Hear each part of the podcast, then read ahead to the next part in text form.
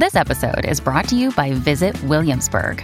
In Williamsburg, Virginia, there's never too much of a good thing. Whether you're a foodie, a golfer, a history buff, a shopaholic, an outdoor enthusiast, or a thrill seeker, you'll find what you came for here and more. So ask yourself, what is it you want? Discover Williamsburg and plan your trip at visitwilliamsburg.com.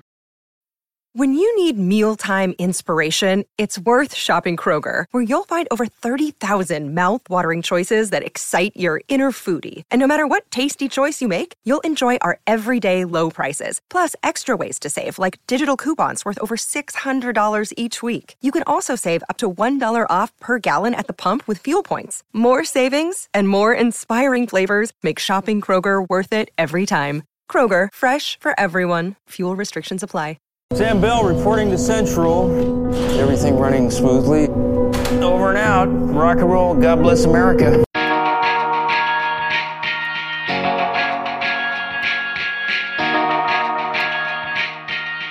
Hello, everyone. Welcome back to the Underrated Movie Podcast. This is a podcast where we discuss films that are underrated, underappreciated, and ones that have slipped under the radar and passed most people by.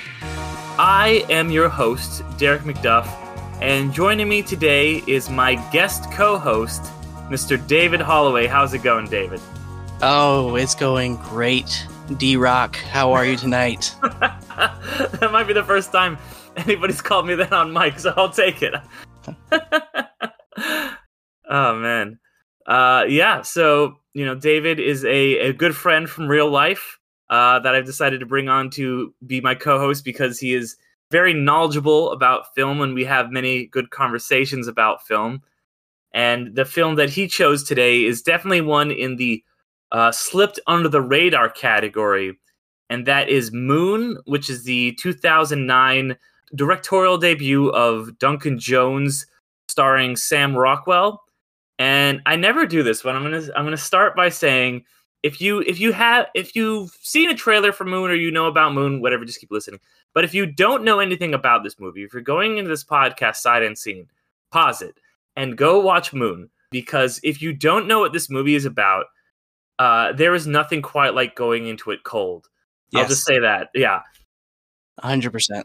But so yeah, I guess just to to start off here, David, how did you approach this movie? Did you did you know what was happening going into it? Did you see a trailer or did you go into it cold? I went into it cold, saw it the year it came out, loved it. It's um my my quick take is it's the kind of personal sci-fi you don't get to appreciate. uh, you know, it's this came out in a year where Transformers: Revenge of the Fallen was one of the top box office grossing films. So you can see the the spectrum of uh, sci-fi. You know, the Star Trek reboot came out that year.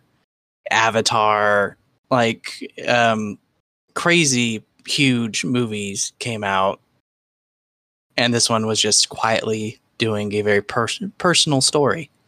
Yeah, it's interesting to point that out because yeah, 2009 is kind of, a, in my opinion, a great year of sci-fi. There was, I mean, some not all those movies are great, but some of them I think are, are pretty good. You know, particularly the Star Trek reboot. But then there's also like there was the big ones, but then there was also a lot of smaller personal things like this, and then I would say also uh, District Nine, which were both yes these smaller films from these guys who are now now they're like known directors, but they were they were uh, uh, greenhorns. They, this was their first features that either of these guys had done. Um, yeah, so, yeah. You know, District Nine though I think got more pop culture momentum. Right, it did a lot yeah. better at the box office, for instance. It had a lot more eyes, and it's it's the more type of sci-fi that is accessible to people because mm-hmm. it was more action oriented, whereas Moon is not that. No, no, not at all. I'd say like the beginning, it's a lot more slow and personal. Then it kind of becomes more conventional sci-fi towards the end. Um, it definitely yeah. becomes more more thrilling yes. towards the end. Yeah, there's like there, yeah, there's gunfights and you know and and all that stuff happening and explosions and all that good good stuff that we love to see. Um, but yeah, this one is a lot more low key. It's almost like got vibes of Castaway at certain points. I would say. Yeah. Oh, 100 percent. Yes, this is definitely a movie about. I mean, there's definitely some introspection because Uh, when do we start spoiling things? Yeah, I'd say I'd say we're let's go ahead and start spoiling things now. Okay, the big one. The big do we one, do the big one? Yes, go for it. Okay, so Sam Rockwell is playing a guy named Sam, who is working on the moon as essentially like kind of his automated mining facility that he oversees is just kind of like one man doing the job. And you get this picture of him as a guy who's, you know, a real blue collar Joe up on the moon, you know, working off a contract, just itching to get home back to his his lady.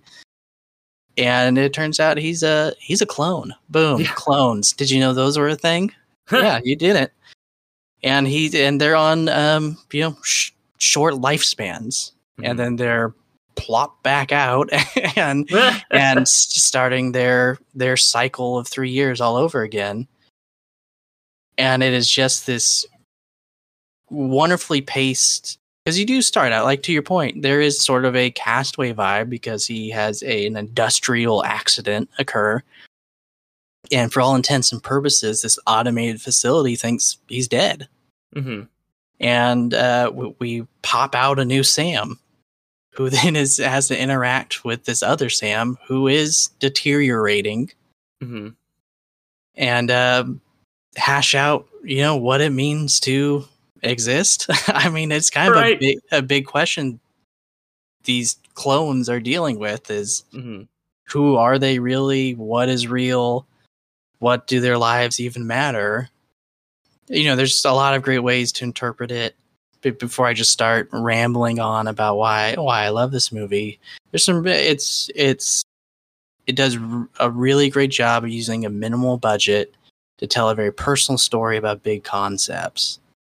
Yeah, Um, absolutely. Yeah, A fantastic score. I was it's- I had that in my notes. The Clint Yes. Mansell score is It's so good. phenomenal. so good.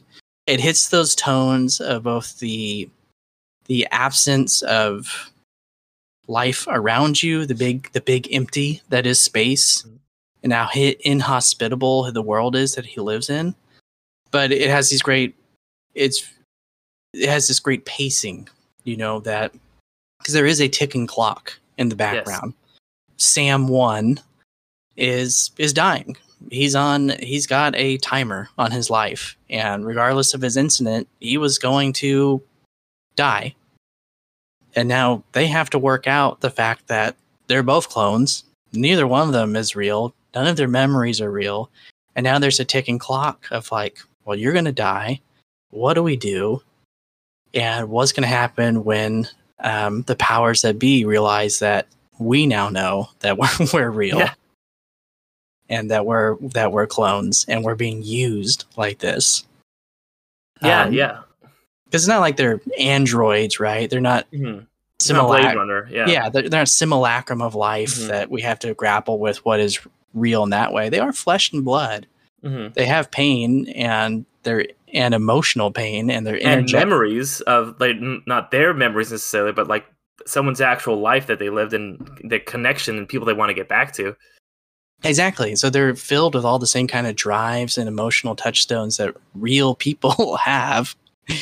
And, um, you know, it's a tough thing to grapple about when essentially what you're dealing with is people who have been abandoned by society in full to the point where people don't even know that they're out there. This is when when uh, human lives are the cheapest thing you can use as a tool. Uh, you know what I mean? It's like this crazy. They, Yeah. you know, yeah. Given my my my political philosophies, I I definitely see this as a as a great critique of capitalism. You know, but you Mhm. can step away from those kind of things and just see it as a really really beautiful story about someone grappling with their existence and making their life meaningful in its own right as opposed to service to an outside power. Yeah, absolutely. I think that is all completely spot on, all very well said. Um, one of the things that you brought up that I kind of wanted to circle back to real fast is uh, I love the way that this movie uses kind of the language of cinema to trick us if you don't know what's going on in the beginning. Mhm. When Sam, you know, Sam A, Sam One gets, you know, he has that crash, and then he's getting woke up, and Gerty is like, who, by the way, I love the design of. It's just like this hanging robot with just emojis on it. I, I think that's such a cool. Just that's it fits in with the whole. It's all. It's not quite retro sci-fi, but it's very like we're not trying to make it look like it's a crazy future or anything. It's just like yeah, this is just like an industrial plant. You know, it's just like It- very like alien. You know. Exactly. That's what exactly what I was about to say. Is it, it nails that aesthetic of what being a working class spacer is going to be like for a lot of Mhm. people. It's not Star Trek. There are Yes. people covered in filth and blood and sweat doing necessary work that we all take for granted. and um and and that's the aesthetic you you love is that you are Mhm. presented with the kind of stark beauty of the moon and the the aesthetic of a moon base that is fueled by one person you know keeps it tidy and clean and and professional looking and watching that deteriorate alongside the te- deterioration of sam 1 hmm and the and the filth and the hair and the wounds and I mean he when we say he's deteriorating, he is like looking more uh sallow over time. He's getting weaker, Vomiting blood. You know. vomiting blood, he, needing the support of the other clone more and more, which is also this can be a real can I curse? I can't remember if I can curse. Yes, curse I- all you want. I curse Curse all the all time. goddamn day. i- is a is a mind fuck because you know imagine that the only one who can help you is you who is Mhm. also gonna die r- relatively soon Mhm. and you're both depressed under the same system Mhm. and uh, and you just, it- and he watches that videotape of the old previous versions of himself just like falling apart then just getting like incinerated yeah and and they just keep him in this isolation loop of Mhm. of oh comms are down here's these videos of your essentially fake family your wife that um and and his only companion gerty um voiced by um voiced by no one like i don't think anyone has that part i think christopher Okay. plummer re-recorded i'm just kidding yeah. okay i didn't know how we are gonna handle No, talking about it. Voiced by yeah that that part hits a little differently now. You're like oh cool gerty. Voiced by beloved character actor kevin spacey. And now it's like Mhm. ah cool. Yes academy award winner. Yeah. We just just got to get christopher plummer to redo all of his parts like they did in that one movie. And this would be an easy one because he would just have to record it. Why not? Just uh, you just do the the disney treatment for everything which is if it's problematic pretend it never existed. Exactly. Song of the south doesn't exist. I don't even know what you're talking about so just um and so that that's really what resonated Mhm. with me is that you don't get a lot of sci-fi like that anymore and you know it's in that same vein of movies like solaris Yes. um you know the very quiet the pacing is all about like how are people dealing with not supernatural but like preternatural situations. Like none of us have had to question our existence to the point where you're like oh i'm only a clone that's bred for three years and the real me was some guy. And and it has a lot of great touchstones. Like we talked about the aesthetics being a callback to like you know those those like alien you know movies that had this heart of the working man at in a futuristic setting so it's all kind of very it gives it such a, a realness Mhm. that a lot of sci-fi misses out on because it just becomes at some point fanciful. And then you have to deal with the kind of problems and existential crises that lie at the heart of good science fiction is our new paradigm. How does it make us question who we are as human beings and Yeah. what does it mean to be human anymore? And i mean to your point you know district 9 a great great movie that at its heart was talking about what it means to be human or to be accepted or how we treat others. Obviously it's a very well known uh, analogy for apart apartheid south africa. But beyond that all those issues are reminiscent of something humanity struggles with constantly, which is recognizing that we're all human beings and trying and not finding artificial divides between us. And good sci-fi says, what are these present day problems? And just throws them into a unique setting. And what it does really well is it anchors it, right? It doesn't look to do mm-hmm. like the Star Trek thing, which is, you know, how do we deal with these social problems, but and with these crazy aliens and like nothing has to make sense because it is just a metaphor. It is just mythology essentially. It's a new fable. This was, you know, it, it's it's super grounded because the problem is presented in a working man's life hmm. and the powers that oversee him or is a corporation.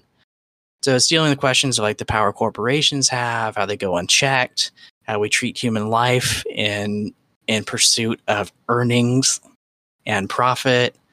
Because at at, at the end of the day, you have to come away from this and be like, well, that's cruelty. What they were doing to these clones is cruelty. they Yeah, they yeah, give them a fake life and then make them experience death ad infinitum for as long as they can get away from it or get away f- get away with it and um you know an interesting touchstone to it is that duncan jones has another great movie that i really love that came out on netflix called mute Oh, okay. I was gonna. I was wondering if you, this was gonna come up. Yeah, and the And- uh, yeah, Yeah. and it's a, it's a great thing that's happening in the background on a lot of tvs is you see the sams are like Mhm. testifying in front of congress and it's you know it it the it, uh you you get to learn through mute that the sams succeeded in their mission which Mhm. was blowing this whole thing apart and getting the truth out there Yeah, yeah, I, and I love that the way this ends with that. You know, because apparently there was a, originally a different ending where you see Sam meeting the president and stuff like that. But I do think it works a little better, just kind of without that little ending. It's just him kind of hopefully going up. You see the first Sam like looking up, like he couldn't make it, but he was able to help the next Sam get there. And it's like you said, the whole thing about you know understanding why we are human. You have that like kind of like Fox News voice in the background being like, it's either he's a crackpot or he's an illegal immigrant, you know, which I, I think mm-hmm. was like a, a pretty, you know, nice touch and really validates everything you were saying.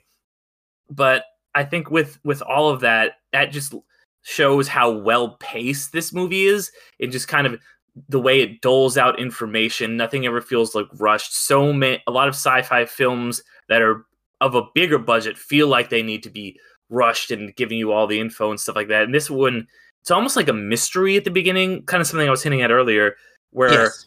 and the and the way that they use specific film language, the way we have trained ourselves to understand story from a hundred plus years of watching movies, we're like, okay, like we saw the rover crash, and then we see Sam getting woken up by Gerty, and we're like, doesn't really make sense. Like, who else? Who would have got him? But okay, whatever. Somehow he got him, and then we kind of like forget about that, and Yeah. then he go like there's like ten minutes where he's like trying to get out, and he eventually goes out, and then you're like, wait, that's the rover. What's happening right now? It, and then you and he's like he's looking at oh my god is that and then that's when the premise of the movie really gets kicking into motion and you're like oh my gosh there he is he's looking at himself and so who's a clone are we a clone because there's never like one moment when someone's like ah i've realized it all you know at first they both are kind of denying their clones but they slowly start to accept it hmm and I think that having the interplay between the two Sams does something really cool where it kind of brings up a lot of the nature of identity. You know, you, you touch Yeah. on like what does it mean to be human? And I think that, that beyond that too, because that's all certainly there, but it kind of brings up what does it mean to be you, to be you as distinct from anyone else? If you've lived a very similar life or an identical life to someone else, how do you distinguish yourself?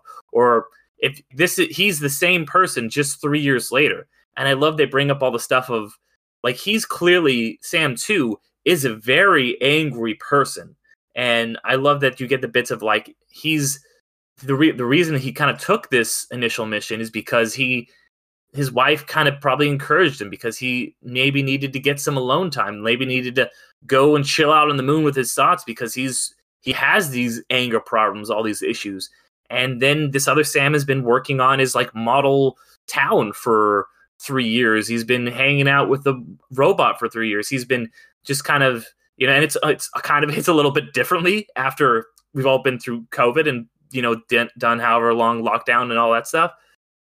Like it's it you know gives you that new perspective, and it's interesting to see. Oh, this is the same guy at two different points in his life interacting with himself. And is he the same person? Is he a different person now mm-hmm. than he was three years ago? Can you like atone and get back to the life that you had? Because you've made mistakes. I, I really love how it touches on all those and it kind of asks all these big questions but since it is such an isolated story it's just the two of them you don't get to see them like what happened with real sam. I know you get like a hint of it in mute but that's just to kind of like tie off the bow. You don't really it's it's not saying like well yes this is it's giving you a lot of things to think about a lot of things to chew on which is what really good sci-fi does i think. Yeah uh, the the closest it comes to giving you an idea about who sam was who the original sam is is that he you know he's been pining for his wife hmm. right he he has this memory of his wife and he's watching these calls on loop from his wife and when he finally is able to make connection with Earth, he calls his home. Mm-hmm. And um, he hides his identity because he knows he's a clone at this point. Mm-hmm. But he's trying to figure out what is real. And he calls home, his wife. She's been dead. She's been dead for a while now. And the person telling him this is his daughter, who is now 15. yeah. Right. And I think she's like two or three. Like she's very mm-hmm. young and like the photos and stuff they have. And in the background, she off camera, she talks to her dad, who you hear is voiced by Sam Rockwell, mm. presumably the original Sam. So he's out, he's there, he's living his life and has just, I don't know, pawned yeah. off his DNA. Yeah. Is, does he get residuals? So you don't know what what right. the deal is but he gave up, you know, probably pretty cheaply, which is also a great note on the way we interact with with um, commercialization of so many things about our life. Is you give up so much cheaply to these companies, and look what they're doing with it. Mm-hmm. Or he uh, might not have even have known. You know, like like the way I took it was like he did the three years there. They got his DNA and they just cloned him a bunch. You know, it's like the whole thing. What what SAG is talking about now. It's like, oh, you can work for a day for these studios, and they were like, guess what? We've got your your likeness to just use wherever now. We can just clone your likeness essentially and just use that in perpetuity and not have to pay you. And that's like seems like mm-hmm. what's happened. Yeah, it's a it's a nice question that's kind of left mm-hmm. open, and there is a there's a exchange between Sam one and Gerty mm-hmm. as Sam is kind of putting together his plan to get off the base because he knows he's dying. He wants to get out of here as quickly as possible. And Sam one asks Gerty, essentially his only friend that he's mm-hmm. aware of, if Gerty would be okay. And Gerty says, Of course, the new Sam and I will be back to our programming as soon as I finish rebooting. And original Sam says, Gerty, we're not programmed. We're people. Do you understand? But to Gerty, he's been seeing this program running on a loop for for mm. like 15 years or something. It's just Sam is just an expression of a program and a function of this base. He's not mm-hmm. any more real than Gerty is. And it, it, it's such a nice encapsulation of what Sam the clones are dealing with they are people. They can't be treated as disposable pieces of a company's project. And you know, and you know, this whole movie hinges on Sam Rockwell's performance. As far as an actor goes, a perfect person to for the underrated podcast. Mm-hmm. Yes. I mean, this is a guy who I think a lot of people would recognize him. Probably a lot of people know his name, but he's not somebody you think of when you think about a movie star. Right. He's he's usually like a really great supporting character actor. He's not typically but, a lead like this. but but um and you know he he's done some stuff where he's he's the lead and he's always Mm. great because what he has and what he brings to this role especially is a relatability in very fucked up situations hmm like he he is very grounded as a person no matter what the role is where everything feels real and he always has like he's always able to play off a sense of humor in his roles Mhm. That is believable. He's not like a slapstick guy. It's just this is funny because it's supposed to be funny or it's funny because it's kind of sad or it's funny it's funny because it's Mhm. weird or it's funny because he's a prick. Like he can do all these things. And it, i mean the movie needs that because it Mhm. is essentially one guy on screen for the ma- vast majority of the movie. You hear a lot of other voices no not even a lot of other voices and most other faces you see are through cameras in the Mhm. world he is really the only full body that's present throughout the totality of the movie and he has to play off himself like Yeah, so yeah. It, it's you have to be able to look well obviously he's not actually looking at himself because that'd be a whole nother conversation to be having about hey did you know the movie moon that was about clones has actual clones in it? Uh, that would be a real real trippy. But you but you need that because at times he has to both be expressing the same kind of workman's like well we got a job to do kind of thing balanced off of a guy who's like don't you understand? It's all fucked. We're Yeah. dying. We're we're being used. I gotta get out of here. Like somebody if he was just losing his mind by himself it would be a different movie than somebody Mhm. else is there to both kind of like push back on him and then like to console him and Yeah. to empathize with him Mhm. and and in that empathy realize that his own plight isn't very good you know No, I- it, yeah. No, I didn't mean to cut you off. Were you gonna say anything else about that? Oh, I was gonna say it's just it it is a phenomenally underrated performance on top of the underrated movie. I don't know I don't know who else pulls this off. It is genuinely a movie that it's hard to imagine someone else doing it. Yeah, I I'm really glad you brought up the performance because I had that. That was like one of my first notes is that this is a powerhouse performance. Like this is honestly, I think you said it like one of the all time great underrated performances because like people who've seen it are like, oh yeah, he was really good in that. But like this is like incredible. Not only is he doing like one incredible role that like makes you relate to this person, he's doing two, but they are the same performance but subtly different. Like it's like the same guy, but one is three years down the line. So it's the same guy with the same anger issues, and one of them is mostly resolved from them, but there's still like little bits that like you can see there's moments where he has like an outburst. Like and it, it's so subtle, these two different performances. Like one is more zened out, but and the fact that you're able to like they, they make it clear who's who, but like you would be able to tell just by his physicality, just by the intonation of his voice, Mhm. which quote unquote Sam he's supposed to be at any given moment. So he's doing all that. He's doing like a Tom Hanks in Castaway level performance of just him being like this guy who's been alone for all these years and is kind of losing it and having to kind of just talk to himself. But he's having to play against himself. He's having to do a line, say a line, and then reverse, say the opposite line, or like probably do a whole, he'll do all the lines that Sam 1 has to do, then cut, you know, then go like on his other mark. Remember, okay, how did I say this? How how would I respond to this?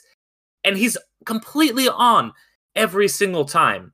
Yeah. And you mentioned it's hard to picture anyone else in this role. This role was pretty much specifically written with Sam Rockwell in mind, since it was such a small shoot. Like it's a, it was made for about five million bucks. It was made on the cheap. He was in other stuff. It wasn't until like the last minute that they were sure it was going to be him, and they basically, as a backup plan, had uh, Paddy Considine as like a backup. Who, don't get me wrong, Oh, I didn't know that. yeah, great, great actor, but and I'm sure it would have been good still, but like it's it's you could it would not have been this. It would not have been this all time absolute incredible role. and just like you say, so so so underrated. Nobody talks about this. It didn't get any Oscar recognition or anything because I think this kind of falls into one of those categories of movies that it it's kind of it came out at Sundance and people were like, "Wow, this is like really good." And then it gets like a limited release, a very limited release, like a New York LA release, you know, one of those movies. And then maybe a couple more theaters in some very, very limited markets. And that's it. So that's why the point where, you know, the uh, the silver lining of that is I hadn't seen a trailer or any I'd only seen the poster for this. And I don't remember why, but I I think I'd heard good word of mouth, people like, oh, Moon is good. And just one day, it was probably in like maybe 2010 or 2011, somewhere around there. I just click, click, click, turned on the Netflix, and I was blown away.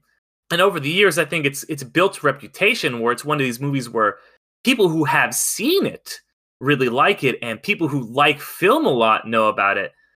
But not a lot of people do, which is why I had that preface at the beginning of the episode like, no, go stop and watch this this is a movie I've had in my docket to cover since the very, very beginning of doing underrated. Um, so I'm I'm Oh, glad you were like, hey, I I even had I had this whole I had an idea where it's like, well, if nobody ever wants to talk about it, and I'm just you know I might do I was it was a dumb idea. It wouldn't I don't think it would have been very funny, but I was like, I'll do the episode playing against myself. Like I'll Uh, just record That's pretty myself good, actually. I think that's like a that's like a good idea, but in practice, I don't know how well it would have gone. Just transcribe everything I say, and then just play it, and then just record it with yourself. There you go. I don't mind Uh, not getting any credit. Derick McDuff with his co-host Derick McDuff. Um, but yeah, uh, so you know, since I, I when I sent you the list of potential movies to cover, you went right. Uh, you, well, I guess we went a little bit back and forth, but um, you wanted to cover this one. Well, because So- first I picked a movie that wasn't on the list, Yes. and then, even though I had looked at the list like three times, but then when you asked me, I was like, "Here's a movie that's not on the list. Let's do this one." I was like, well, but what made you want to pick this one? What, what, what drew you to it? it's just it, it you know what we talked about in the beginning it's the kind of sci-fi that you don't get to see anymore like Mhm. you know we we might say it has indie movie sensibilities Mhm. right it, it's very intimate it is focused on what are my favorite aspects about science fiction is the way people who live in that world have to exist Mhm. you know, there's big science fiction that deals with big ideas, but the people involved with it are just dealing with the, the big ideas. They're not Mhm. trying to figure out a way to live their lives. And even though it sort of isn't that, because he is trying to figure out, he's most of the movie is still about dealing with the reality of the situation hmm you know he goes through sam 1 even after the second sam is awakened he goes through a you know a denial period and refuses to even see himself as a clone. He says well no clear that means i'm the original. He has no memories of anyone else before him. Now there's a clone here. So he he must still be the Mhm. original. He must still be going home. And you're dealing with very personal things. He's not trying to solve any world problems. There's not some giant beam that that's destroying a city, Right. Like that's in so many sci-fi movies. There's always some beam that has to be stopped. I fucking hate the skybeam trope so much. I'm a, It's too I- much. It's, too much. It's And like we we should have put that to bed in like 2009. that's exactly when this movie came out. That's Yes. exactly why I want to talk about it because the movies that made me fall in love with science fiction as movies, because I, I grew up reading sci-fi and so I already love sci-fi, but the stu- was the stuff that felt more personal. hmm Like I sure I love I love the space marines and I love colonial marines landing on a colony and like well, it's a bug hunt and then they get torn to pieces and it's Mhm. more action oriented but i also love the first alien because it is just a crew of people being like what the hell is happening here? How do we just survive? And it and it spends a lot of time giving you a picture. It fills in a great picture about what their lives are like. Right? These are mm-hmm. blue collar people. Sam rockwell's character sam is a blue collar guy. Yeah. he does he does a job.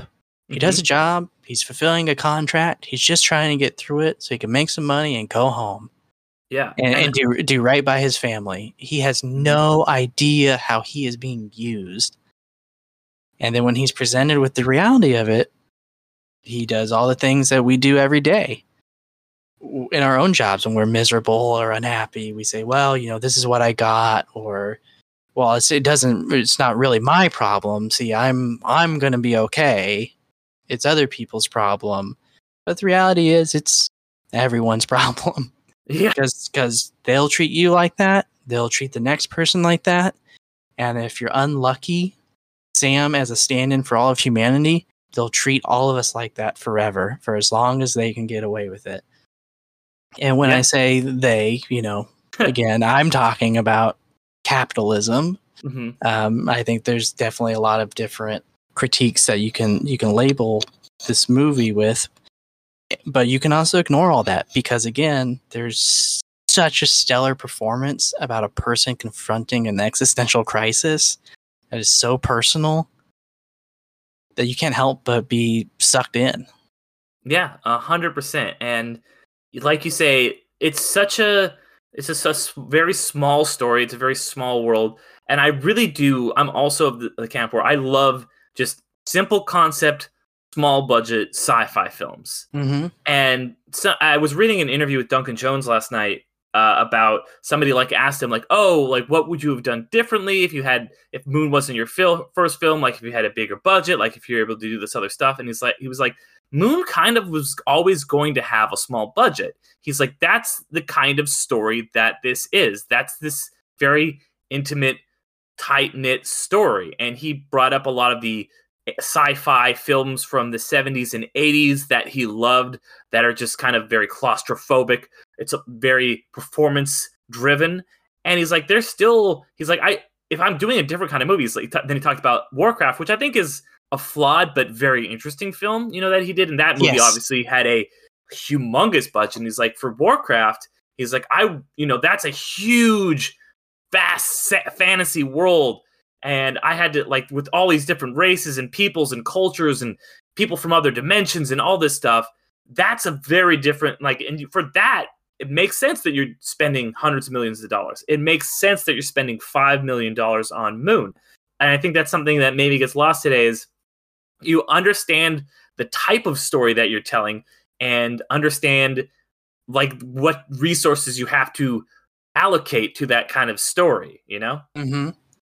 Yeah, and you know he clearly has a great handle on Mhm. those smaller scale things because uh, Mute is fantastic. hmm I love I love Mute. I've I've watched it a few times. It's really good.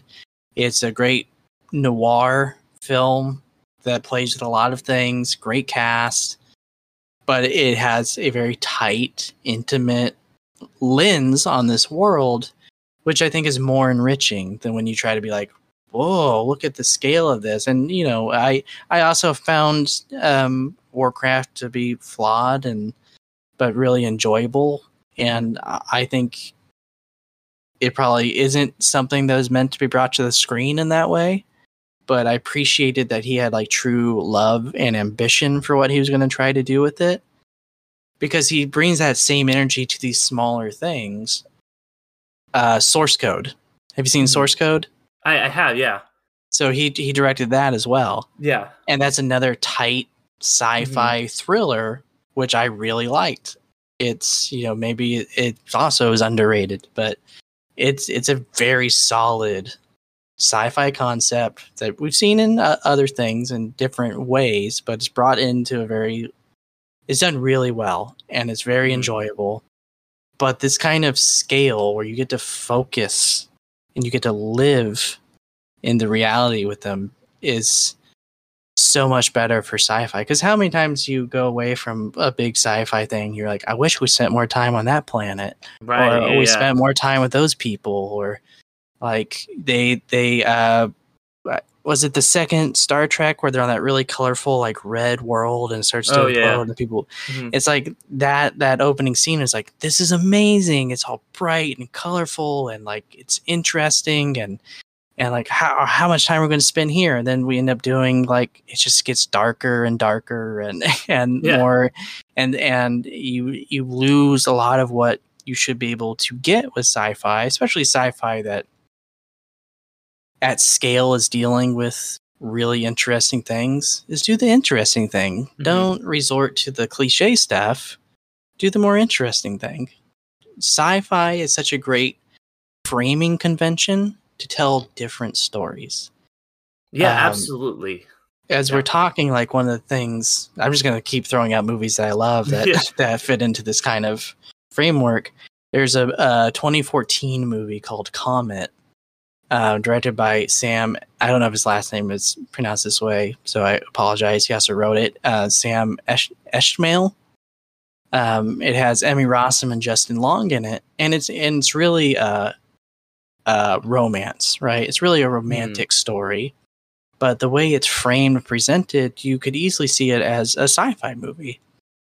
And I've I must have watched this movie like a dozen times. Like it is, it's just uh, it's so beautiful the way it's shot and edited and plays with parallel universes and and the way it presents things out of order chronologically. And like it just does a lot of stuff but because it dips into parallel universes and things like that you could say it's a sci-fi movie pretty easily but it's about the romantic relationship between the two leads and it's, it's just like you can do that kind of stuff solaris that i mentioned earlier Wh- So which which Solaris are you talking about, by the way? The well The I- the i didn't o- see the original okay, yeah, because I've only seen the Soderbergh later. one. same here but Okay. that that's the one i i love Okay. Which yeah, that's Like, a great that's the- film. I, love fell in love with so- that that yeah. movie. Um, Mhm. And it's just like at that, it's a very quiet movie. Like Mm-hmm. it has some big concepts and it goes to some very dark places. But at the heart of it, you can't help but get sucked in by the grief and the love that George Clooney's character feels for this woman he's lost. And it's again another fantastic science fiction movie that is really about people dealing with the existential crises we all live with on a daily basis presented through the lens of something earth-shattering mind-blowing you know reality bending Mhm. and it just is it, it can do so much and moon does that too and Mhm. so all that long-winded bs i just it's just said that made me try to make myself sound smart about movies is just to say that moon succeeds because it's about sam bell and a reality that he didn't know he lived in and what that means for him as a person Well, well, yeah, I think I think that you do know a lot about movies. That was very well said, I gotta say. Uh, so thank you. Um, and yeah, I, I completely agree. I love the kind of things that are just like they're barely sci-fi. Like they're in a sci-fi world, and they're in that sci-fi world as a way to be like, okay, to ha- handle this concept of like we're gonna have somebody talk to themselves like a future version of themselves. And because we're in this sci-fi world and it's set on the moon and all we're able to do these things to play with these big heady concepts in a way that the genre allows for us to do. And i think that's one of the reasons i love genre fiction so much is because it lets you play around with those things particularly when it's like on such a small scale like this where that's all that really matters is like yeah we've got the thing on the moon you're not having to worry about like like Ad Astra is a movie that I think has some interesting ideas, but it gets Yeah. way too into like for me like the headiness of like oh there's there's a little like the world building's cool, but it's like well then we have to go to Jupiter and then we have to go to this and then to this and it's just like if it was a little more simplified, a little more tight, I would have liked that movie a little more. I think. Um, No, but yeah, true.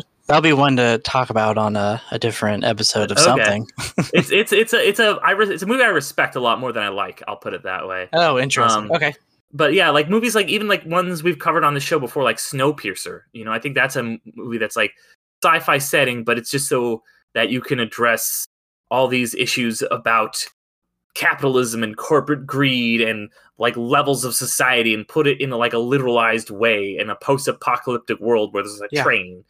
That's the kind of or like it's not sci-fi, but a movie that I just saw but I really, really like, which is Talk to Me, which it is able to. That's something a lot of horror movies are able to do really well. Is dealing with grief in a way that literalizes it, where it's like, yeah, oh, no spoilers because it's Okay. high on my my list to watch Okay. soon. So, check it out. Let me know what you think. But yeah, it's and the wife wants to watch it. So if I get spoiled, and I spoil it for her, and then next thing Oh, you no. know, we're never speaking to you again. I don't want you guys coming after me.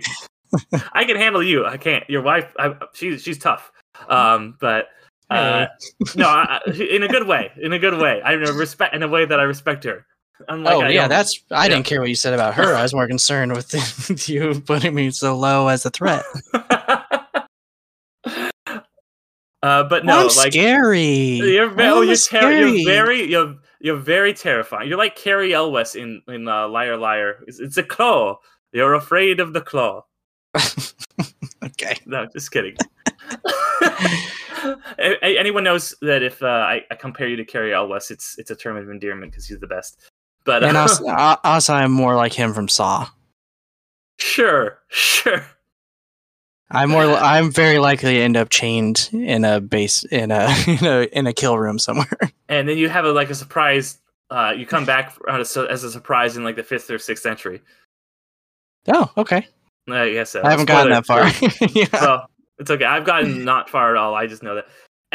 anyway, but the, the thing too that I was going to say is about how this movie uses that sci-fi concept in a way of like, yeah, he's talking to himself. He sees his future self, and then something you brought up earlier. He hears like the quote unquote the real Sam Bell on Earth, the one who has got to actually go back and live his life and has been able to be Sam Bell for 15 years. He had a he was able to go back to his wife who passed and now he's with his daughter and that for me really hit on like the kind of imposter syndrome thing of like oh yeah you're up here you're doing all this stuff and then there's like the real version of you down on earth the one that's like living your life and experiencing things and you don't feel like you're the real you there's another real you and that might not be in the text or anything that might just be me too, too, too, much in anything but that's something that i was really driving with on this rewatch was the whole imposter syndrome angle. Yeah. I I it's so rich, right? Mhm. Because again, when you ground something because it means we can all relate to it, it can resonate with everybody in so many different ways. It means it's it's ripe for different perspectives and takeaways.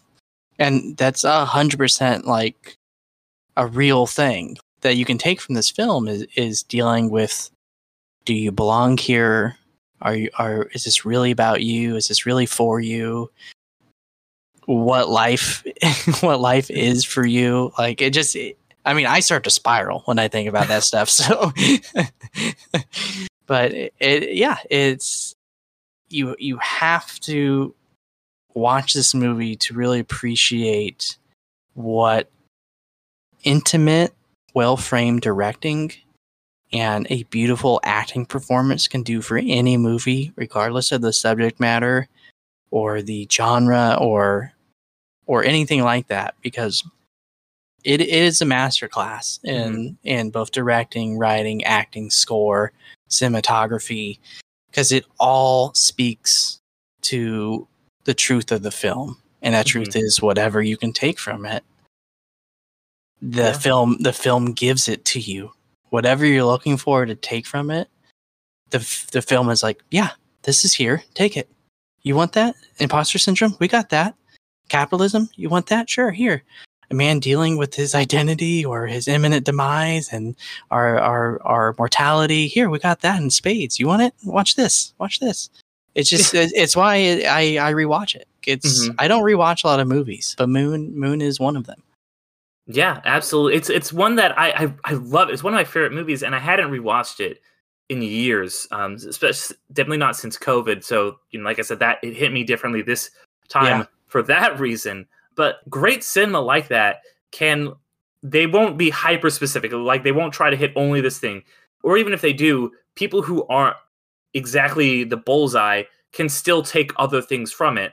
Like the one I like to bring up is Turning Red, which is a movie that is about a 12 year old Canadian Asian growing up and turning into a giant red panda. That's not something that I can relate to, but I have had I was alive. I was also a middle schooler in 2002 with a very overprotective mom. So like I was like okay, I'm still getting some of the vibes of this movie and some things that may appear at first, you know, very singular are actually universal and are not like excluding anyone. It's just like, oh wow, you can take this imposter syndrome from this thing. You can take, you know, whatever Sam is going through in your you might like whatever you're going through in your own life you can look at sam's experience in this movie this isolation this identity crisis this growing as a person having to literally talk to and reflect upon his past self in real time you can there's so many different things you can draw upon from whatever you're going on in your own life and, and bring it to this film Yes, yes, preach. Give it to me. Mm, yum yum. I want it. Yeah, it's it's um you know, it's it's really easy to project stuff Mhm. onto a film or any kind of work of fiction or art. But really good art gives it to you. You don't have to project anything. It's right it's right there. Like you said, like you know, I haven't I haven't seen Turning Red, but who I know have seen it uh, have all been and I've talked to about it have all been women, and you know they relate to it in a lot of ways for for I guess what are clear reasons having not seen it, but you know being a young girl, coming of age, dealing with the different aspects about maturing as a as a woman in society and in your social groups and in your family and the heritages of of women in different cultures Another day is here, and you're ready for it. What to wear? Check. Breakfast, lunch, and dinner? Check. Planning for what's next and how to save for it? That's where Bank of America can help. For your financial to dos, Bank of America has experts ready to help get you closer to your goals. Get started at one of our local financial centers or 24-7 in our mobile banking app. Find a location near you at bankofamerica.com slash talk to us.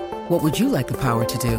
Mobile banking requires downloading the app and is only available for select devices. Message and data rates may apply. Bank of America and a member FDIC.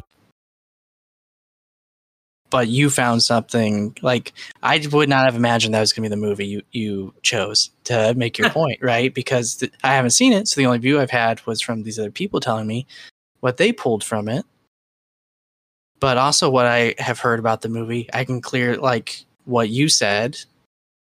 I can clearly hear coming from the movie, and that's from a secondhand description. And then hearing you describe it, it's like that's what good film does it starts a dialogue and is open to discussing whatever you want to discuss. Exactly. And that's why we record podcasts on movies, folks, so that we can have dialogues and great discussions on these films. Is I mean, it's great to have the conversations in the shower by yourself. Isn't it? isn't it better when it's two friends in the shower recording a podcast together? Exactly. You know, I'm surprised that we're not getting more echo in here and that, that we're not getting the water coming in on the recording. I'll, I'll, take care of that in post, I guess. Yeah, I, I think it helps that we're we're both wearing like foam. We're wearing a lot of f- foam Yeah. floaties. And, I've got um, I've got that big yellow jumpsuit that like he calls the radioactive tampon on right now. yeah. I wish you told me we were allowed to wear clothes. Yeah, you know, I'm sorry it slipped my mind, you know. Uh, I just thought this was stylish. Oh yeah, no, you look great. Thank you. You look great wet. Yeah. That's what I hear. That's what I hear. I, I'd love for you to share that same compliment to me on audio, please. David, you look great wet. And clip, save, now it's out there for everyone to hear. and this the rest of this podcast won't go out at all. Yeah. It's just just that clip when I sue you. But on that note, is there any anything else you want to bring up while we're still here in the shower together on this movie? Um. Well, I mean, there's things I want to bring up in the shower, but but about the movie, no, just just it's one of the few movies like I know I've done other episodes, but this is this is a movie I would genuinely advocate for being worth anybody's time, and it's gonna be a sad. Uh, not okay. I guess it is a little bit sad. It's gonna be a sad recommendation, but also uh, maybe an appropriate one. It's a great movie to watch by yourself. Yeah, I don't think I've watched this with anybody else. I think every time I've watched it, I've watched it alone, and it's a good lonely watch, to be honest. It's great to watch with someone else because you're gonna have that conversation, but it's interesting to watch it alone and have that kind of like parallel experience to Sam's loneliness. Right, right. and like, you know, you you really start to feel like a voyeur. It give you that Mhm. feeling of the voyeurism of really being there. You know, maybe that's why it spoke to me in terms of like being grounded because I was just like you're drawn in because it is so intimate and you have that kind of fascination that comes with seeing something and maybe you're not supposed to be seeing. Not in like a pervy way. I know that's my brand on here but Like you talk about the scene where Sam Bell's in the shower and you see his butt, right? i was trying to avoid it. There's my subtle nod was us being in the shower but yeah you've sold me out. Yeah. but no no, no go watch it please. Go watch it. Underrated. Yeah, definitely. Mm, And I just have like one more thing I wanted to ask you is have you heard of because you you mentioned Moon, we, or we actually talked about Moon. You mentioned Mutes. Um, have you heard of there's like a third? There's like a tr- end of the trilogy. Have you heard of this? yeah the graphic novel The graphic novel, yeah. Which I saw him, Duncan Jones. I saw him speak for a little bit at Comic Con. Uh, it's called Madi or Madi Once Upon a Time in the Future, which he originally like had envisioned as a movie, but I guess he hasn't been able to get to the, the funding for it. So he just did it as a graphic novel with hopes so that that will secure the rights to it because apparently it's a much bigger project than Moon or Mutes. Um, so I would really love to see the the the because it's not really a trilogy because they're separate stories, but they're all kind of in the same world. The way he describes it was it's kind of like the Three Colors trilogy. Mhm. So I'd love to see that. Do you know? Uh, do you have you any familiarity with that? I i haven't no i haven't read it Yeah, I, I- it, it would be great. I would love to see. It's it's the kind he has built very quietly a a very rich world that you can set all kinds of stories in and never have them interconnected, other than maybe something in the background to let you know it's the same same Yeah. world. Because because mute mute is so tonally different in a lot of Mhm. ways, but it, it's also like a, a great intimate story. Yeah, to- totally. And I, you know, you know, because you've played, you've been in my D and D campaigns. You know that I love just like, oh, suddenly this is actually connected to this thing, and there's only one little hint that's going to connect it. You know, I, I that's Yeah. kind of my jam. You know, and that's why I, uh, I actually kind of, uh, you know, that's my favorite thing about the Marvel movies, especially like I went back recently, rewatched a lot of Phase One stuff, and there's a lot of like great little like hints before anybody actually starts crossing over. That's like, oh, this is all connected, and I love that stuff. hmm But yeah, uh, th- thank you, thank you for coming on. Is there anything you want to pitch or mention at all? I, I feel like the way you said that means I should have something, but no, um, it's it's, it's I I work usually- in I work in HR. I don't know if I have anything worthwhile to pitch to someone. which is you know I I bring I bring it up. It's not it's on the next episode. I already recorded it, but it's it's nice that I've recorded a couple episodes with people who are incredibly knowledgeable about movies who aren't regular podcast people, and it's just like cool. You guys don't have a podcast or anything. You're just on here to talk to me. I love it. well, also I, I you know I definitely couldn't promote anything. I guess technically I shouldn't be promoting Moon because you want to be you want to be in solidarity with the striking writers and actors and all the work they do, um, and beyond them. You know, labor succeeds through solidarity. Exactly, which is why I feel like that, you know, I mean, there's been a lot of talk about like, oh, is movie reviews or is movie criticism promotion? And I'm definitely on the side of that it's not, but it's definitely nice to also be like able to kind of sidestep that and be like, these are all everything we talk about underrated is older projects. So I'm not out here pushing anything, you know, uh, any new movies or anything like that, which is which is nice because uh, obviously as a person who has been both an actor and a writer in um, a much less successful sense than any than anyone in these unions. I obviously support them wholeheartedly and try to bring that up whenever I can on the show. Yeah, live better, work union. Absolutely. So hopefully, uh, you know, the the uh, the corporate fat cats, the people who um are wanting to turn all the actors and writers into Sam Bells to just get replaced every three three years and by AI or whatever. Hopefully, they lose soon. so But yeah, Yeah. Get their asses. but uh, with that, I guess I'll just end by saying uh, thank you everyone for listening. Uh, you know, I know that there have been some changes to the podcast recently, so thank you all for sticking by. Wait, wait, Uh, wait, wait, wait, wait. Yes, yes, yes, yes, yes, yes. Speaking of changes, Mm-hmm. Changes. That's his I- dad. Sorry. yes, that's his dad, David Bowie. I was, I thought it was worth mentioning, but I thought, eh, he could stand on his own merits now, right? He's an Right, yeah. accomplished uh, Yeah. writer and director. Um, I have a new uh, tagline pitch for you. Let me hear it. Let me hear it. You've been underrated. All right, I'll try. I'll try. Let's see. I'm gonna put it at the end of. The, we'll do it as a trial run at the end of this. I'm gonna do my whole spiel, and then I'll I'll throw it in there. We'll see how Okay. it goes. All All right, right. all right. Give it to me. All right. So, you know, thank you everyone for listening. Uh, if you want to he- find out anything more, go to underratedmoviepodcast.com. That's got links to all of our socials. It's got our link to our new Patreon. We just started a new Patreon where we're going to be releasing uh, a episode every month of my new exclusive patron podcast called Underdogs, which is going to be about sports movies. Uh, the first episode is going to be out on October 15th. Uh, that's going to be on whichever wins the initial poll, which is going to be on a baseball movie. Uh, I'm going to be having Craig from podcast, a person who knows who has forgotten more about baseball than I will ever know, on to talk about one of those baseball movies with me. So I'm very excited for that. So if you want to hear about that, you can sign up at our patron uh, Patreon for at least three dollars. And there's even a one dollar option if you want to just sign up, just be a patron. That's always appreciated. But honestly, your listens are are thanks enough for me by far. So thank you everyone, and you've been underrated.